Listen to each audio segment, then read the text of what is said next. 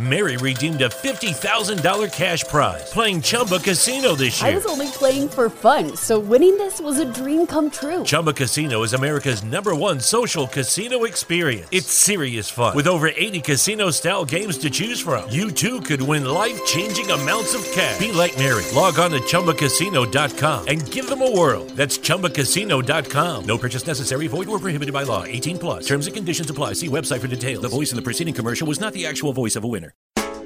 Welcome to the Transform You Live show. Get inspired and motivated to make a real transformation in your life and business using the power of optimism and mental focus.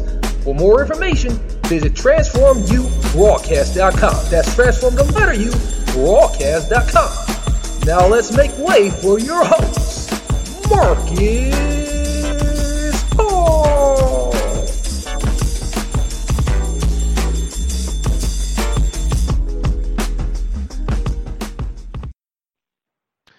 Hello, my people, my people. Welcome back to another amazing show. We we got a very phenomenal guest here, and remember, here this is the only place where we talk about real experiences, real stories, and if it's not natural, you know it's got to be beyond the natural. So we're gonna transform your lives here with awesome individual here. So who are we talking about? We're talking about Dan.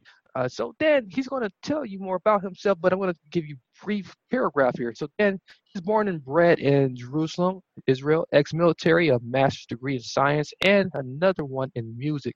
Been creative since day one, co-writer of the movie Falling Star, and of Brooklyn All American.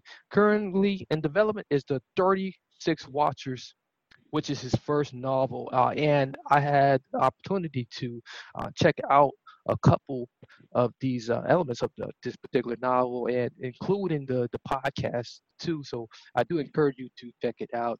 Uh, so without further ado. Uh, we have uh, Dan online. Dan's going to pronounce his last name for for you as well.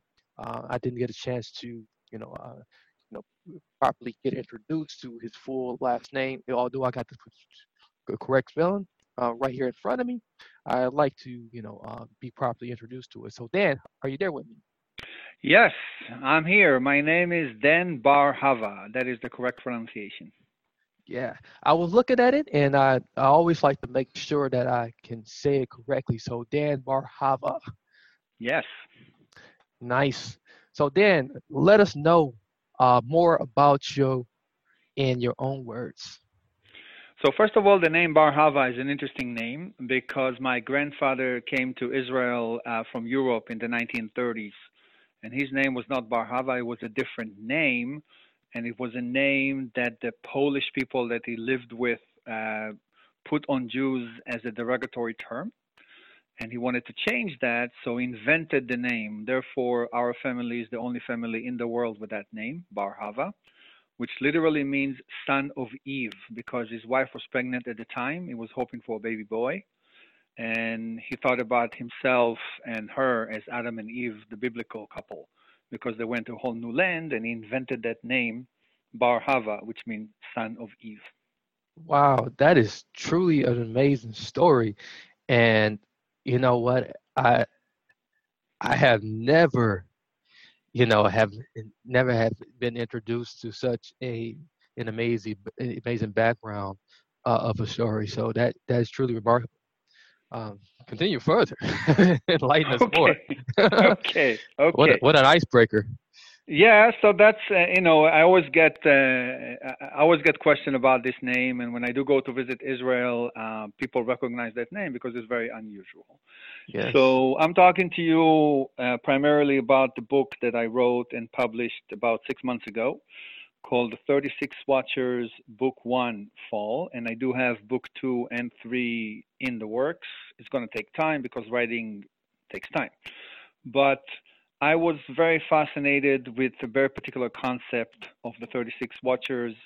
People that are familiar with things like Freemasons or King Arthur or any religious or uh, mythological concept of a savior or a guardian will be very interested in this because it says so in a book called the Talmud, which is the Bible of the Bible Uh, it only says it in one place that in every generation there are 36 people that guard the world, and if even one of them is missing, then the world will come to an end. And the difference between this particular myth uh, or concept and all the others is you don't know who these people are. You know who King Arthur is, you know who Jesus is, you know who everyone is when they're supposed to protect mankind.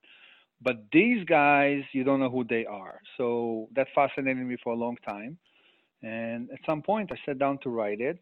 And fast forward five, six years later, it's out. Truly, truly remarkable. And and and we, you know, uh, and we was talking. We, you know, we, you know, you were talking about, you know, how, um, you know, you you you coming from Israel, you know, um, you know, you uh, were pretty much surrounded by so much uh, uh religion and um, uh, people who were, you know, essentially, uh, you know, like I guess a, a walking history relic. so, so is is it, you know, um, I dare dare to ask, you know, could some of this, you know, um, history, you know, or past, uh, could have could have inspired some of this uh, um, uh, uh, spark of like creativity to write this?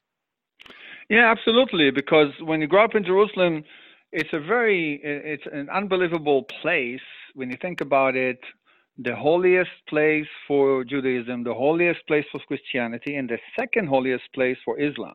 So right away, you talk about about two thirds of the population in the world they believe in one of these three religions, and the place is filled with uh, sacred relics and places. Uh, you can walk from where Muhammad took a journey from Mecca to Jerusalem to where Jesus was crucified to where the last wall of the temple before it was destroyed by the Romans stood. And everywhere in Jerusalem, spirituality is all over you. And I'm very spiritual, just like yourself. I'm non religious. I think that spirituality is something that connects us directly to dimensions that we're not familiar with or don't know about in our day to day lives. And that's what led me to write the book because I very much believe that such dimensions exist. And I did extensive research and I was able to weave a very nice narrative of fictional history, non fictional history, supernatural elements, into the story. The podcasts that I have up uh, provide further insight into that, and I'll be happy to answer more questions about that. Yeah, and it's uh it's quite remarkable because like you know it's it's this is sort of uh very you know in a sense um it's very foreign to you know uh, many Americans uh, on, on our side in, in in Western culture because uh, uh, you know, uh, this, you know, in, in Middle East, this is, you know, uh, very, you know, I, I, would say this is very, you know, very common story. Um, and um, would you say that, you know, uh, would you say that that's very true? You know, uh, uh, uh, even, you know, um, you know, uh, even just the, the story of the, the 36 just man who saved the world um, in the Jerusalem Post, right? Um, I don't. I believe that there's some truth to it. It's very hard to say because supernatural elements are very hard to verify, as you know and the audience knows.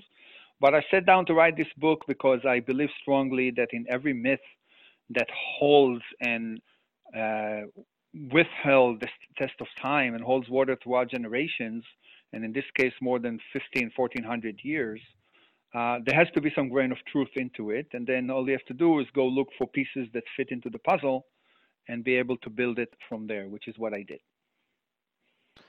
Yeah, great, great, great. You know, yeah. So yeah, we, we definitely appreciate that, and and um, and, and what you're doing. You know, so uh, what what how how does it opens up? You know, um, in, in your story, it, you know, and uh, and maybe you know how does it different uh, differed from like you know how is it told in um in in, in other stories? Well, that's a good good question. Thank you for asking that. I do believe that when people ask me about the book, to provide quick comparison, I says uh, I say things like compare, take this book and think about it as a cross between the Da Vinci Code and the Matrix and Harry Potter. Uh, and right away, it puts you in a particular spot of how to relate to the book.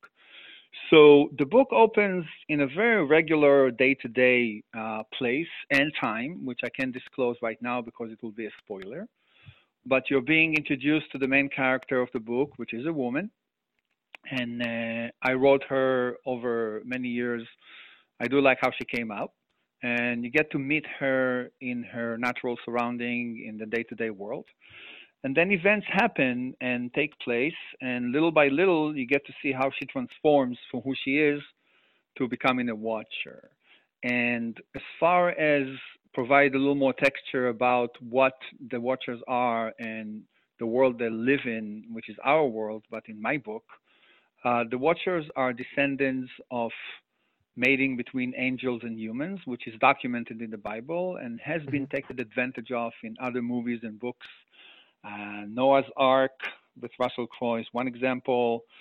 I believe uh, also a little bit in the Da Vinci Code and Angels and Demons, possibly.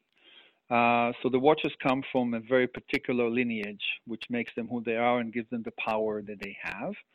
And the other part of the book has to be the dark part because cannot have good uh, versus evil epic battle if you don't have the evil.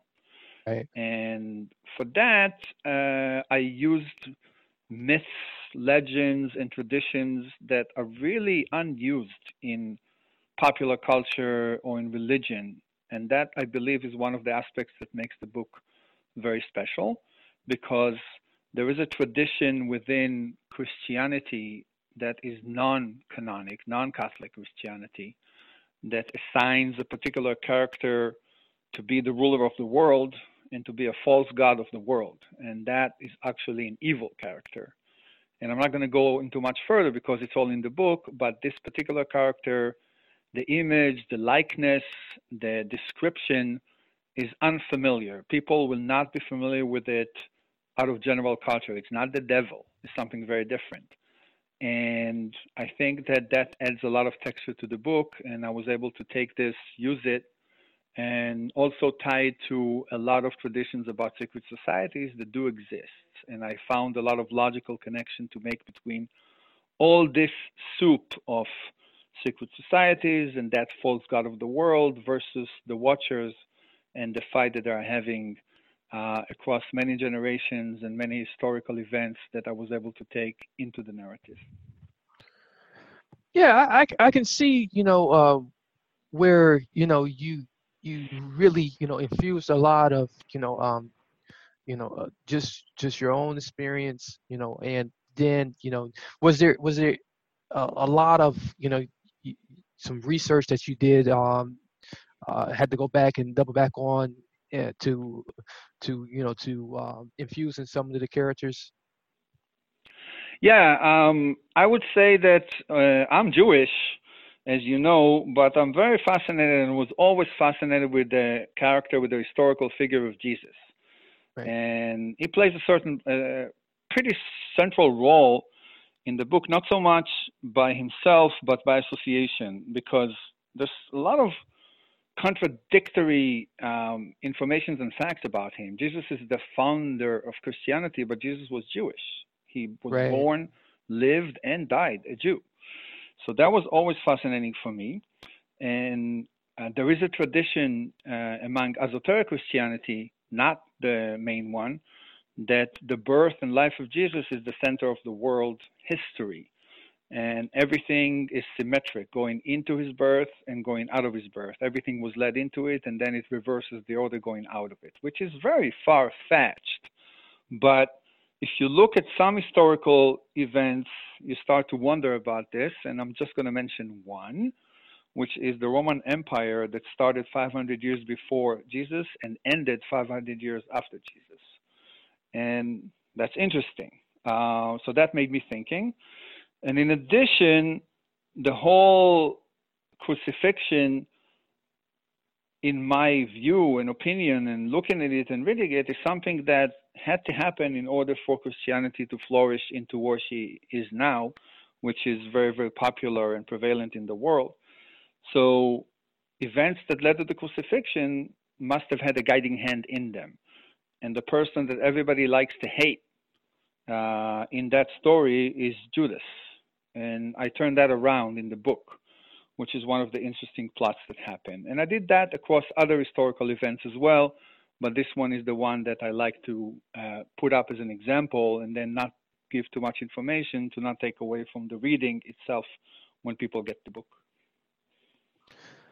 Yeah, this is very fascinating, you know, and I, am really enjoying this conversation. As you can see, I got a lot of, you know, a lot of questions about you know. So, uh, you know, I'm really, you know, uh, you know, really interested in getting my hands on it personally. So, uh, yeah, ask, ask away, please. Yeah. So, uh, yeah. So, so uh, you know, I'm very fascinated, you know, in just the the choosing uh, to of um the central character uh, being uh, being a woman, um, was there any uh, you know uh, of just like the you know the the rise of like you know um, feminine energy uh, in in in today's society that, that influenced that, or you know or or just that or you know or if we go back to into you know biblical you know biblical times or you know uh, you know, or just you know, or or even in the Torah, you know how women were, were just treated differently, and trying to kind of just twisting that around a little bit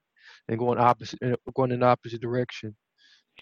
It's a really, really good question, and you know what? I've been asking that question myself because, to tell you the truth, the book began uh, in 2012. This is when I put the first words down on paper. Okay. And I, I was uh, visiting Israel at the time. I was in Tel Aviv, which is a magnificent city by the Mediterranean, and my friend had an apartment on a high rise on the 23rd floor overlooking the beach. And it was a summer night, and he had a small balcony, which you have to be uh, not afraid to sit in because it's teeny. Mary redeemed a $50,000 cash prize playing Chumba Casino this year. I was only playing for fun, so winning this was a dream come true. Chumba Casino is America's number one social casino experience. It's serious fun. With over 80 casino style games to choose from, you too could win life changing amounts of cash. Be like Mary. Log on to ChumbaCasino.com and give them a whirl. That's ChumbaCasino.com. No purchase necessary. Void where prohibited by law. 18 plus. Terms and conditions apply. See website for details. The voice in the preceding commercial was not the actual voice of a winner. The holidays are a moment of togetherness and joy and a reminder of how tradition creates happy and fulfilled communities. Make this holiday season patriotic with a visit to National Harbor and its stunning new Spirit Park. Marvel at one of the largest American flags in the region and beautiful displays of American art. Make this holiday season the most meaningful of all at National Harbor. Learn more at nationalharbor.com-spirit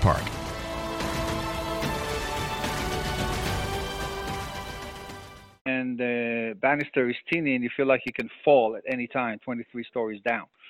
But I was there with my laptop and I was thinking about this thing, and all of a sudden it started writing itself. And it just felt very, very natural that this should be a woman and not a man. And I can't tell you exactly why. Um, and it's interesting because in 2012, that's before Me Too and before the rise of feminine energy that we see in the last three or four years. It yeah. just felt right. So maybe it was a little bit of an epiphany of foreshadowing what will happen. I can tell you, yeah. it just felt right. Yeah, isn't that spooky though?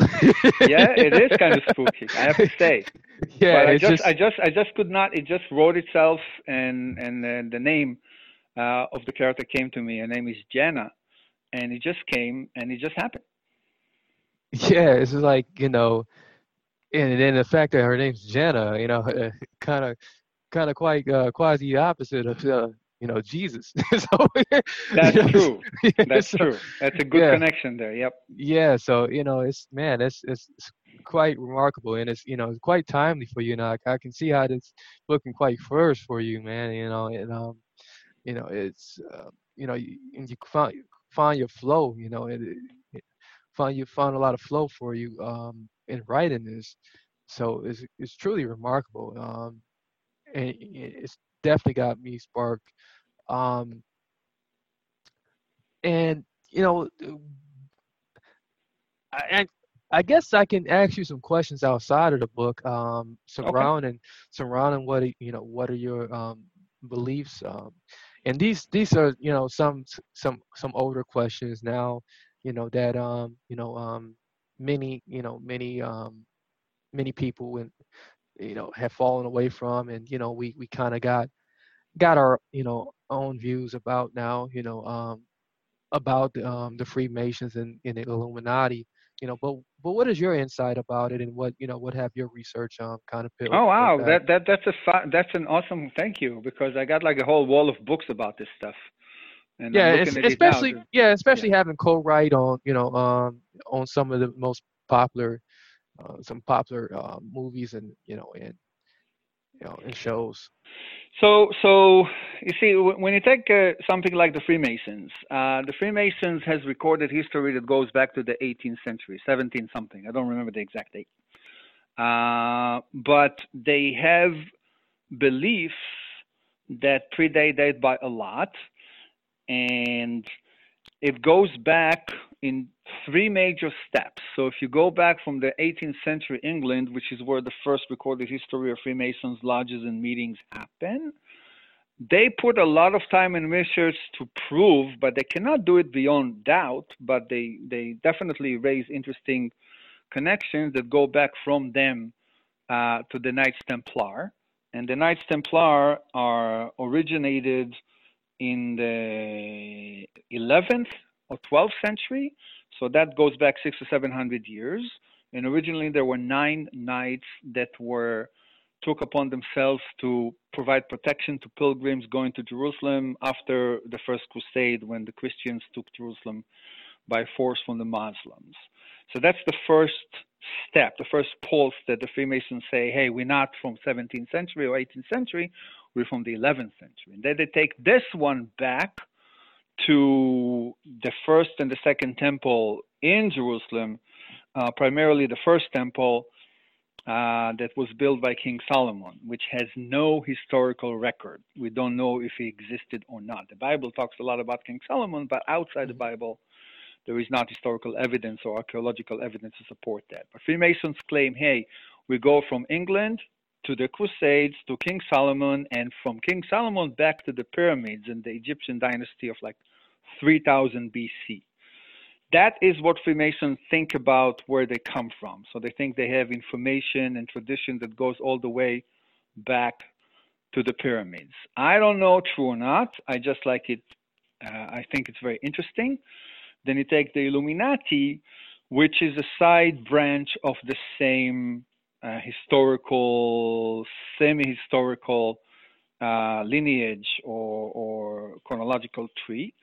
Uh, and then you take other secret societies. I'm not going to mention too many of them, but there's something called the Rosenkreuz, which I don't include in the book, but also claim lineage from that. And a lot of other societies claim they have lineage to Solomon, to David, to the Knights Templar. And the Knights Templar themselves are very, very curious as well because they are really historically documented to be nine knights in the 11th century that in 150 years grew to be one of the most powerful international organization in the world of the time. They invented international banking. You could take a note from a knight in the Knights Templar from Paris that says that you have 10,000, whatever the currency is, and then travel to Spain and then present that note in Spain and they will pay you. Hmm. So they came up with that. So they transformed from nine knights to a multi conglomerate corporation kind of thing. And then, and people do not know this, on October 13, Friday, 1308, if I remember correctly, Friday the 13th, King Philip of France arrested all of them and executed most of them, which is the originated, which is the origin of the Friday the 13th superstition. Right. And that, uh, you know, I don't know what truth is that to these secret societies and the lineage, but the fact remains something made these people very powerful. And I don't go into this directly in the book, but I hint on the fact that that evil false god that in the esoteric tradition is called demiurge, and people can look it up, uh, has something to do with that, and this is the force that the Watchers are fighting in the book. Yeah, interesting, interesting. You know, and um, it, it it's it's quite amazing. You know, uh, how um, you know we we just look look at look at the word and you know we we always think just um, one or two groups but you know it's and it's and and it still it still seems you know seems to hold so much so much weight you know uh, still today. And and and, and I, I like that you you know uh, were able to you know bring so much of that that research uh, into uh, into this into this book. Uh, it, it adds so much of validity uh, uh, to to what you're trying to shape uh, into the narrative of this book as well, um, and with the storyline. Mm-hmm. You know, so so uh, what what else uh, have you know uh, uh, are you are you uh, looking um, uh, to um, to to give back uh, in in terms of um, in terms of this book? You know, yeah, because like um, especially being a former military, you know, um, you know, I, I I'm pretty sure there's a there's some fight scenes in here too. You know, or like, uh, are there any you know um fight scenes at all, so, you know, or like any any uh, conflicts, you know, uh, you know that that that happen, you know. That, uh, uh, well, in in the in the first book, in the first book of the series, there is uh, the conflict that happens happens more on a supernatural level. Okay. Uh, and I take the time to build the rules. I, I, I like doing that. Uh, build building the rules of a supernatural world is not easy because you need yeah. to you need to operate by sort of rules. And the classic example I always think about is that when you watch like uh, Star Trek kind of thing, and you see aliens coming from another dimension that they can walk through doors and walls. Yeah. you ask yourself, how come they don't sink through the floor? You know, right it's a contradiction. So I took a lot of time and care to build the supernatural world operate by particular rules and that was my main concern when I was writing that it will hold water and I'm happy to report to date nobody you know uh, uh, confronted me about that from the people that read this book and quite a few uh, people ask me questions about stuff and uh, you know some positive some uh, positive criticism about certain things but nobody ever said anything about hey this doesn't make sense. And uh, that makes me happy. So the conflicts happen on that level on the supernatural level.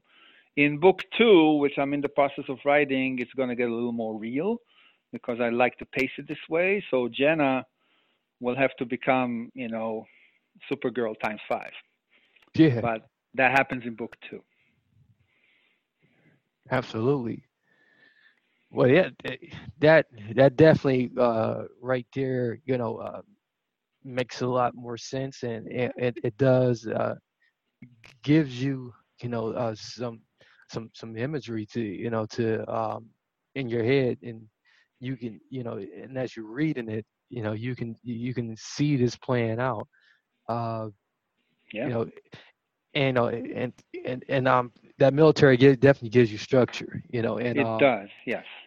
and uh, and and it, and it reflects in your writing you know uh, big time you know uh, having been former military myself I, I can I can tell you man you know uh, it, it sticks with you so like it does stick with you no doubt. So so yeah we we greatly appreciate that um yeah so let's yeah like uh speaking of which uh so like being a co-writer of the movie Falling Star, you know, Adam Pascal is one of those main main characters in in those. Yes. Um, what is like, you know, um, you know, uh, writing, you know, for like comedies and and um and you know, seeing seeing some of your work that's being released, you know, on, on a big stage.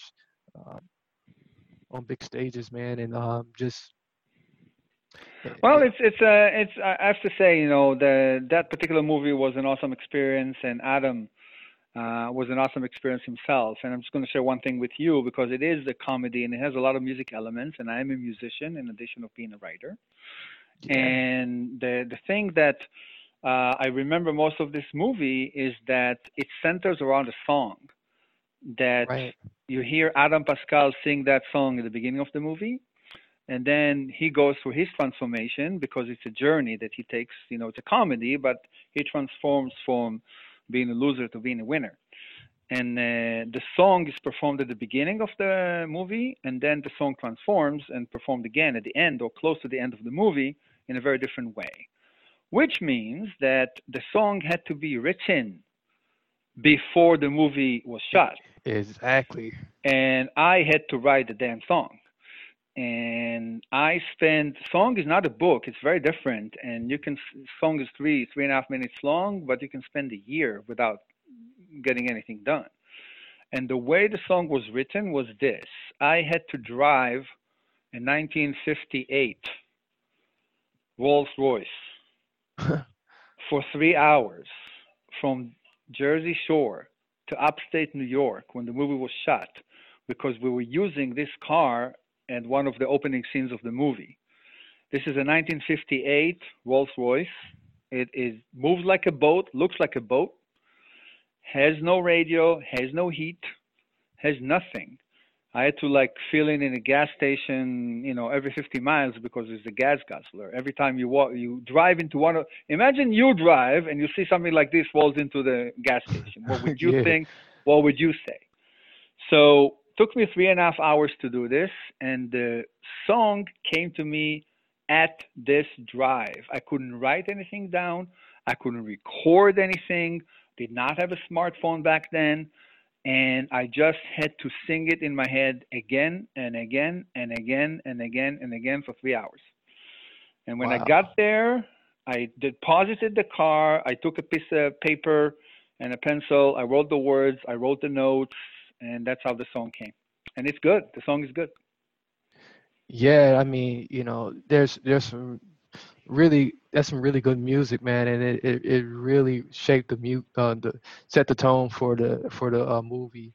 Um, and this is, you know, I, I don't think we have seen any romantic comedies like this. Um, you know, which you know give you a, a you know inside look of uh, Orthodox Judaism. You know, uh, bumping heads with you know uh, with the Kabbalah. You know, um, very true. Very true. Very true. Very you true. know, Yeah, so y- y- you know, because it it just it just gives you a, a different look of like you know the craziness. so, so That's true. And again, you know, I'm Jewish. I'm not religious, but I'm Yeah. very familiar with all the traditions because I like knowing about religion. I don't like practicing it, but I like knowing about it. So the movie deals with it from a more comedic aspects, and the book deals with many of the same traditions, but with a very different, like dramatic or historical aspects. But at the end of the day, you come back to the fact that you know Judaism was there first, and both Christianity Yeah. and Islam took the cue from it and developed it to the point where everybody in the world knows so much about that. exactly, you know, um, yeah, every everything else you know circles around you know um, you know this this uh, this that religion. Uh, so and in the Kabbalah, you know itself. So Yeah, well, that that leads me to the whole other thing because Kabbalah, which I'm fairly knowledgeable at, also it's a, a lot of things about numbers and letters that are so so uh, central to mysticism. And the 36, the number itself, uh, in Judaism, in Ju- Judaism, in Jewish tradition, uh, we assign numeric value to the Hebrew letters of the alphabet. So people, when when I talk about it in Hebrew to Jewish people or Israeli people, I don't say 36. I use the letters that represent 36. Uh, and that concept is prevailing throughout Kabbalah. And the numbers are fascinating because six is a number that people don't know how much meaning it has behind it. I'm just going to give you a little bit of uh, connections here. Um, six days of the week. uh, before the Sabbath. Right. And Sabbath is the seventh day. And uh, both the numbers six and seven are very meaningful this way because if you play music, you know that the scale has seven notes in it, hmm and the week has seven days in it. And the number six, this is where it gets really interesting. Uh, people know. Mary redeemed a $50,000 cash prize playing Chumba Casino this year. I was only playing for fun, so winning this was a dream come true. Chumba Casino is America's number one social casino experience. It's serious fun. With over 80 casino style games to choose from, you too could win life changing amounts of cash. Be like Mary. Log on to chumbacasino.com and give them a whirl. That's chumbacasino.com. No purchase necessary, void or prohibited by law. 18 plus. Terms and conditions apply. See website for details. The voice in the preceding commercial was not the actual voice of a winner.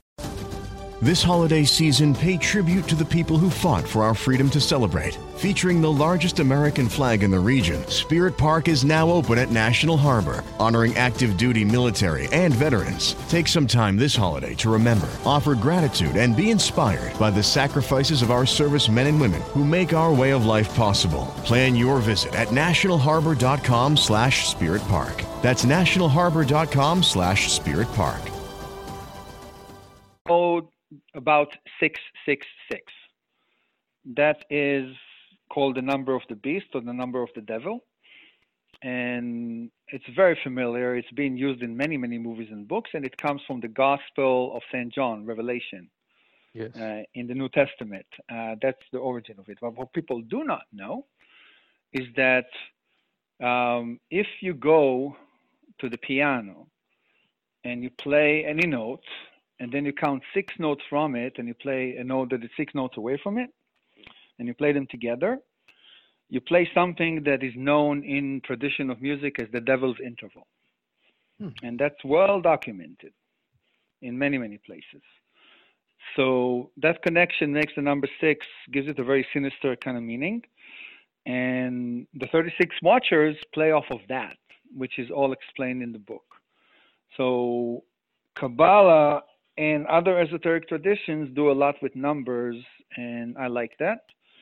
Uh, when you talk about the the uh, just a little more about how Kabbalah works and how fascinating it is, if you take the first letter of the Old Testament and the last letter of the Old Testament together, they spell the word for heart.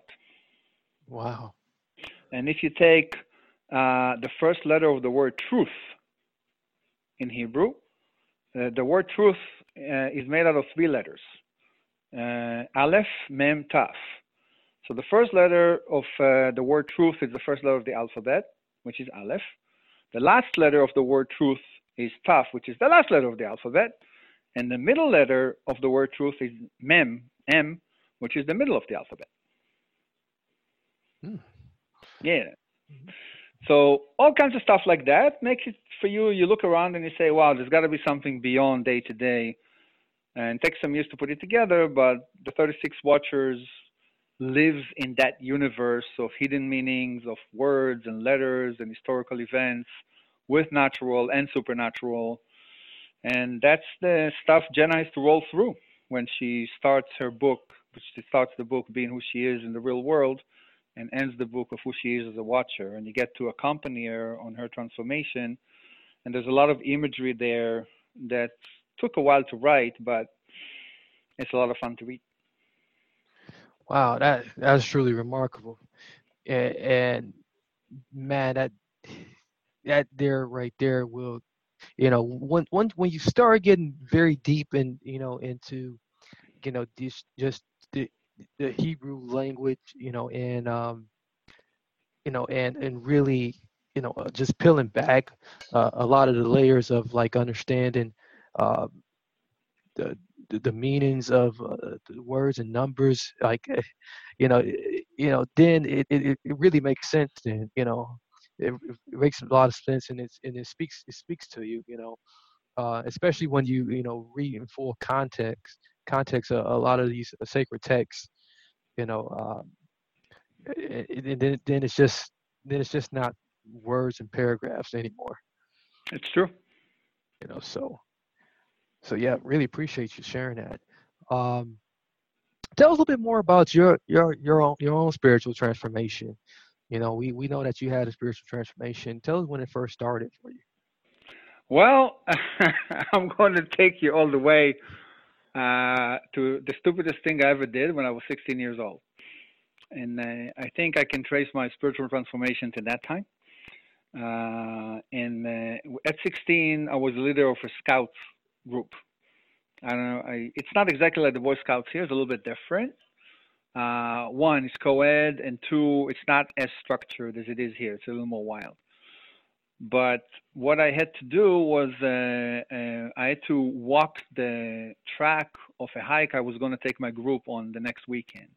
That's how we do this. You know, you walk the track yourself to make sure it's okay and safe. Right.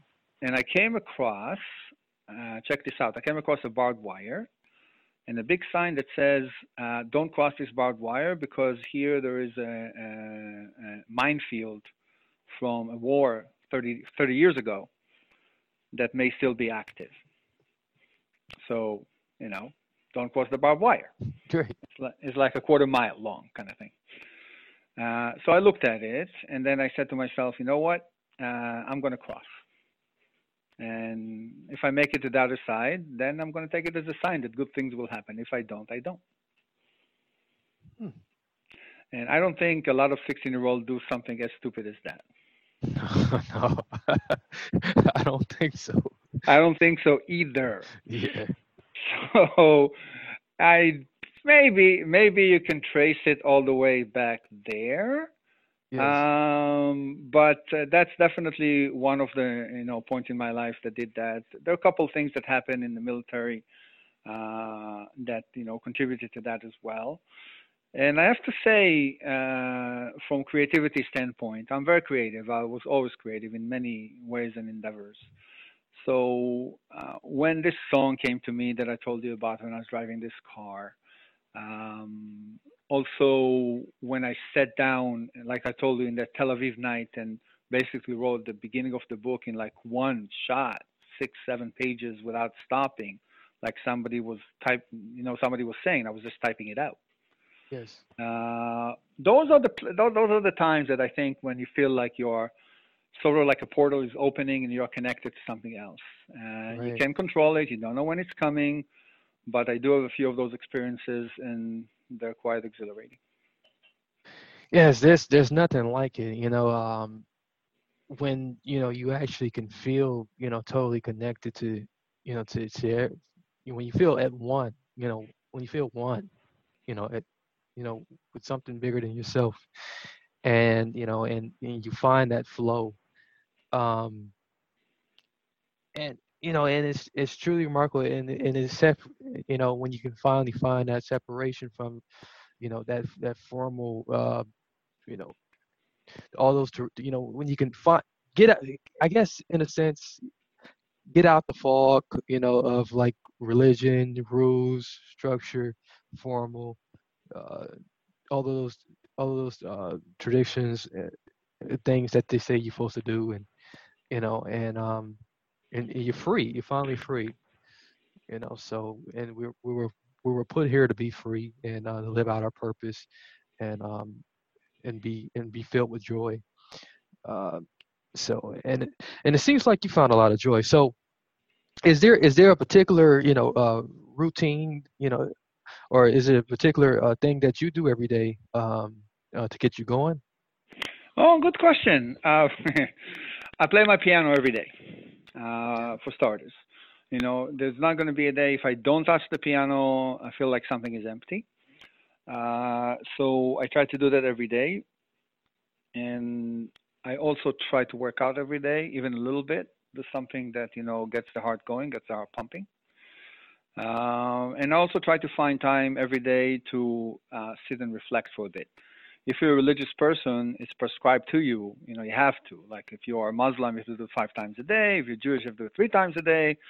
If you're Christian, I don't exactly know how that works, but I think it's makes a lot of sense. I don't need any organized religion to tell me that, but it's very important for me to find time every day and sit down and reflect, basically, on the positivity of us and the positivity of who we are. And uh, if all three happens, if a day go by and I did play my piano, I did work out, I did reflect, it's all good.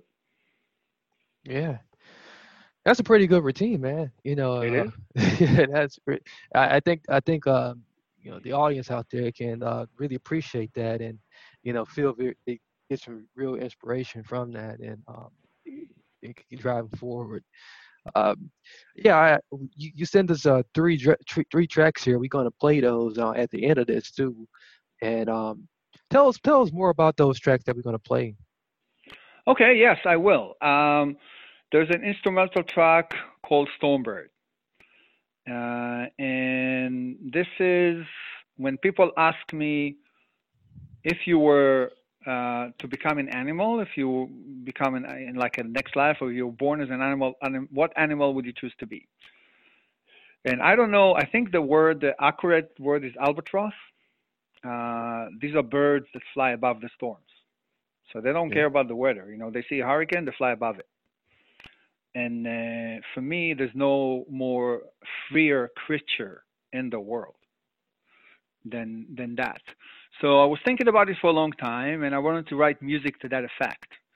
Hmm. And uh, I decided uh, to call it Stormbird and not Albatross because I wanted it to be the actual meaning uh, of the word. And it took a while, it took a long time for it to come, but it came. And back when I recorded it, I had an awesome band. Uh, the band was fantastic. My guitar player Seth was amazing. My drummer Rich was fantastic. My bass Right. player Carlo was great. You know, so we spent like six hours in the studio, and that recording, I keep listening to it, and it's great. So that is one track. Uh, the other track is called Central Park, and I live by the park. I live a block away from Central Park in Manhattan, New York City. Okay. And there is, you know, they ask me about my routine, not my daily routine, but my weekly routine. I will always be in the park at least one time a week. It's an amazing place. Central Park is great energy. Yeah.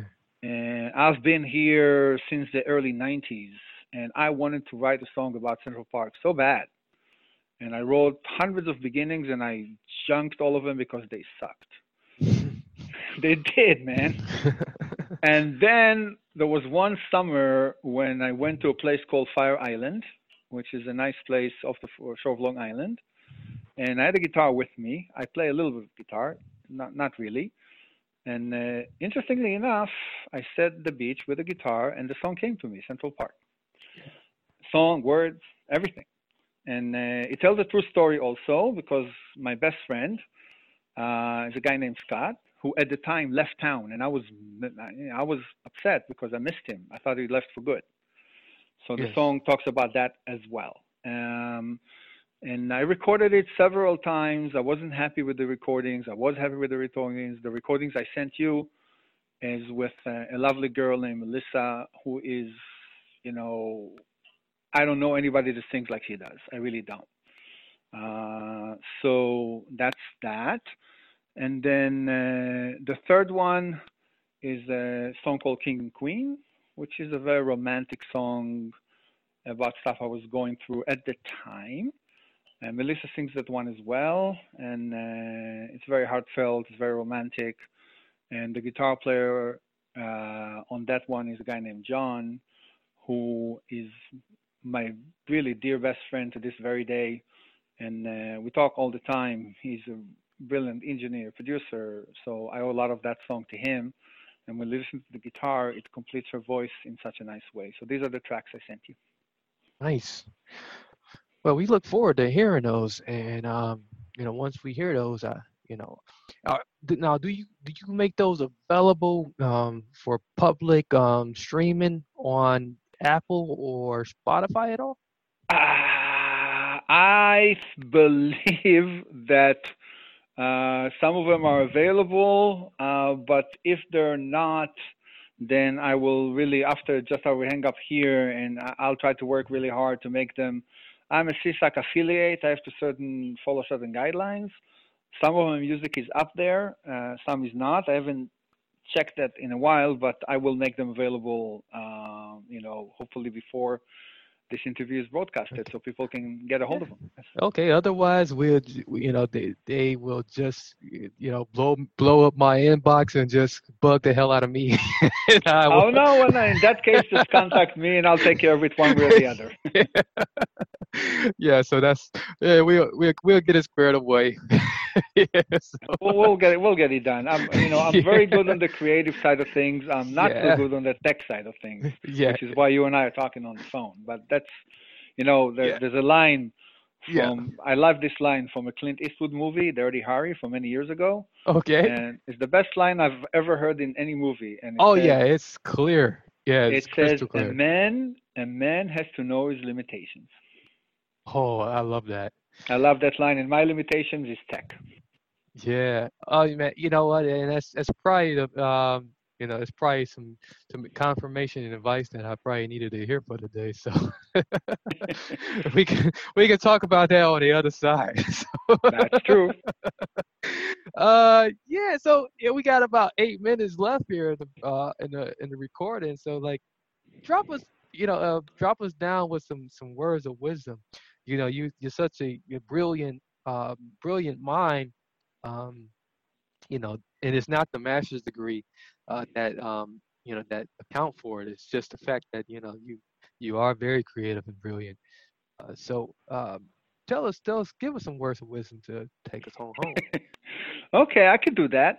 Uh, I think that um, I write and I do music. These are the main two things that I do. So creativity is fantastic, and not everybody have to be able to play an instrument. Not everybody have to be able to write but everybody can be creative, uh, one way or the other. They they found different manifestations to do that, and I subscribe to the notion that this is the most amazing features that we have that we are creative.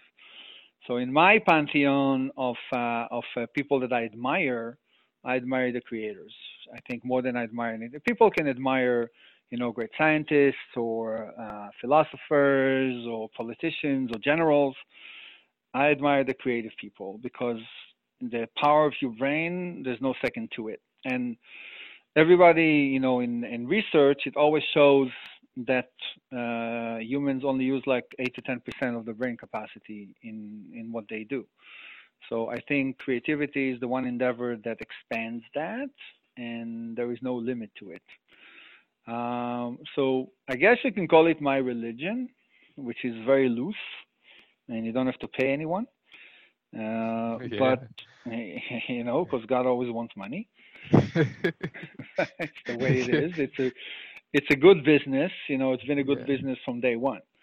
Uh, but I think that uh, if you celebrate your creativity and your individuality, and you know, you treat people the way you want people to treat you, and you don't give a crap about where people come from or what language. Mary redeemed a $50,000 cash prize playing Chumba Casino this year. I was only playing for fun, so winning this was a dream come true. Chumba Casino is America's number one social casino experience. It's serious fun. With over 80 casino style games to choose from, you too could win life changing amounts of cash. Be like Mary. Log on to chumbacasino.com and give them a whirl. That's chumbacasino.com. No purchase necessary, void, or prohibited by law. 18 plus. Terms and conditions apply. See website for details. The voice in the preceding commercial was not the actual voice of a winner. Is inflation taking a bite out of your grocery budget? Andrews Federal Credit Union is here to help. Introducing our Inflation Buster Share Certificate with 5% APY for seven months now through December 14th. Bring your money to Andrews Federal Credit Union today. The Inflation Buster account must be open with new money. Andrews Federal Credit Union membership is not just for the military. We also serve the community. Visit andrewsfcu.org. Federally insured by NCUA. Membership eligibility required. APY equals annual percentage yield. Must have a $1,000 minimum balance to earn advertised APY. Which they speak or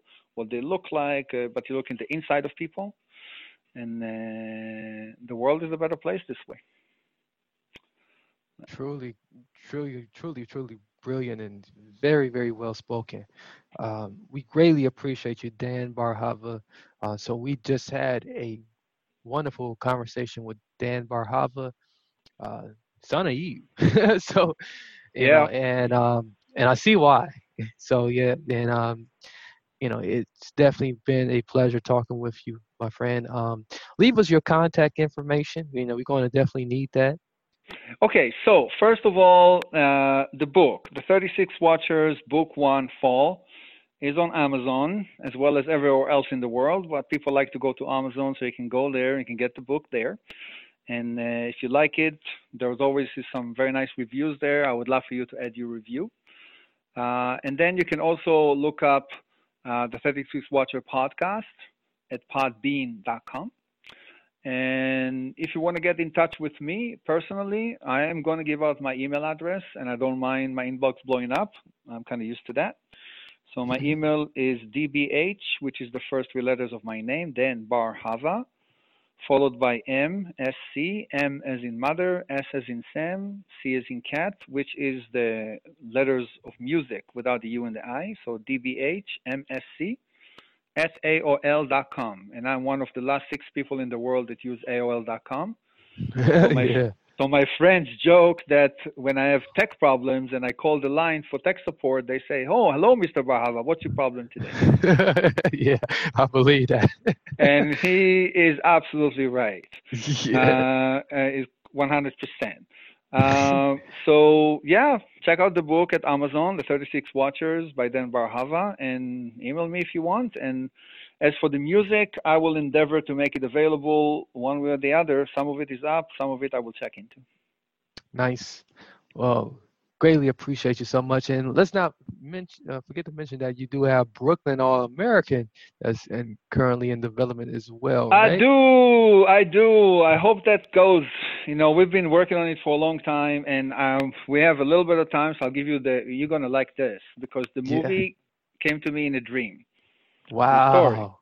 True story. True story. About eight nine years ago, I woke up. I was uh, I was married at the time. I woke up laughing hysterically, and my wife rolled and said, "What are you laughing about?" And I said, "I saw a dream, and in my dream, this Orthodox kid from Brooklyn, you know, with the black clothes and the garb and the little curls that they have, you know, the big Yeah. hat, was playing football in the South, yeah. just Oh, like yeah. that." Yeah. and and uh, and that was the dream, man. That's exactly what the dream was, and uh, it caught the imagination of quite a lot of people. We have Oh, a lot of. I'm not gonna name. It's hard for me to do this, but there's some big names that are lined up to play in the movie, actor-wise. And the issue with that is that it's a bigger budget than the first movie I did, which was Mhm. hundreds of thousands of dollars. This one is in the millions range. It takes a lot more time to raise that kind of money.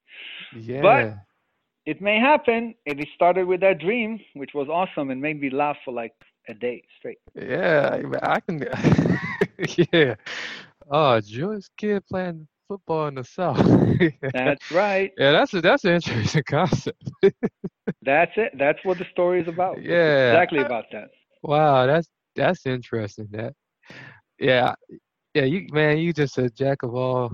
So you, yeah, he has a lot going on, ladies and gentlemen. So make sure you do get in touch with him and um, support all that he is doing. And you know, and when you do contact him, uh, make sure you do let them know that we have sent you over. Let them know that Transform You um, sent you over to take a chat with him and grab up a lot of his stuff. Um, grab it up, watch it, listen, uh, do all that cool stuff. So uh, this is Marcus Hart, your host, uh, talking, uh, and we just had a chat with Dan Dan Bar Hava. He's the author, musician, and movie co-writer, and and all and everything. He's a creator. I just, I, you know, I think he prefer creator. Uh, can we just call you creator? Yes, you can. so I'll So- take that. Call me, call me Dan. How about that? yeah, so Dan, so Dan's Dan the man. So Dan, you know, so um, so so yeah, so make sure you do check him out. And and this is uh, Marcus Hart checking off. Uh, until next time, many blessings, peace, and lots of love.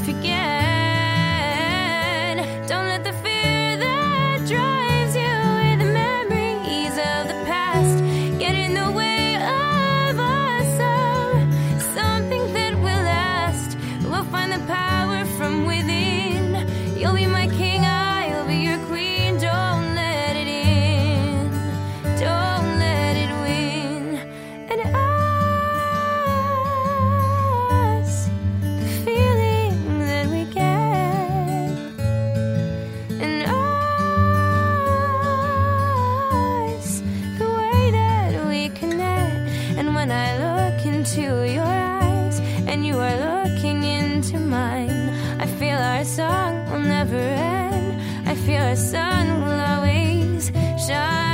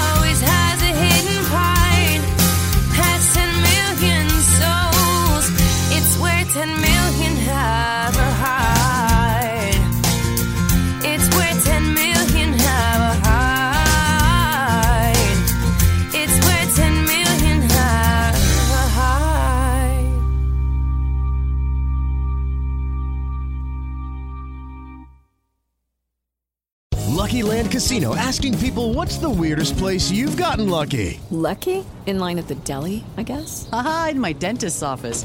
More than once, actually. Do I have to say? Yes, you do. In the car before my kids' PTA meeting. Really? Yes. Excuse me, what's the weirdest place you've gotten lucky? I never win and tell. Well, there you have it. You can get lucky anywhere playing at LuckyLandSlots.com. Play for free right now. Are you feeling lucky? No purchase necessary. Void where prohibited by law. 18 plus. Terms and conditions apply. See website for details.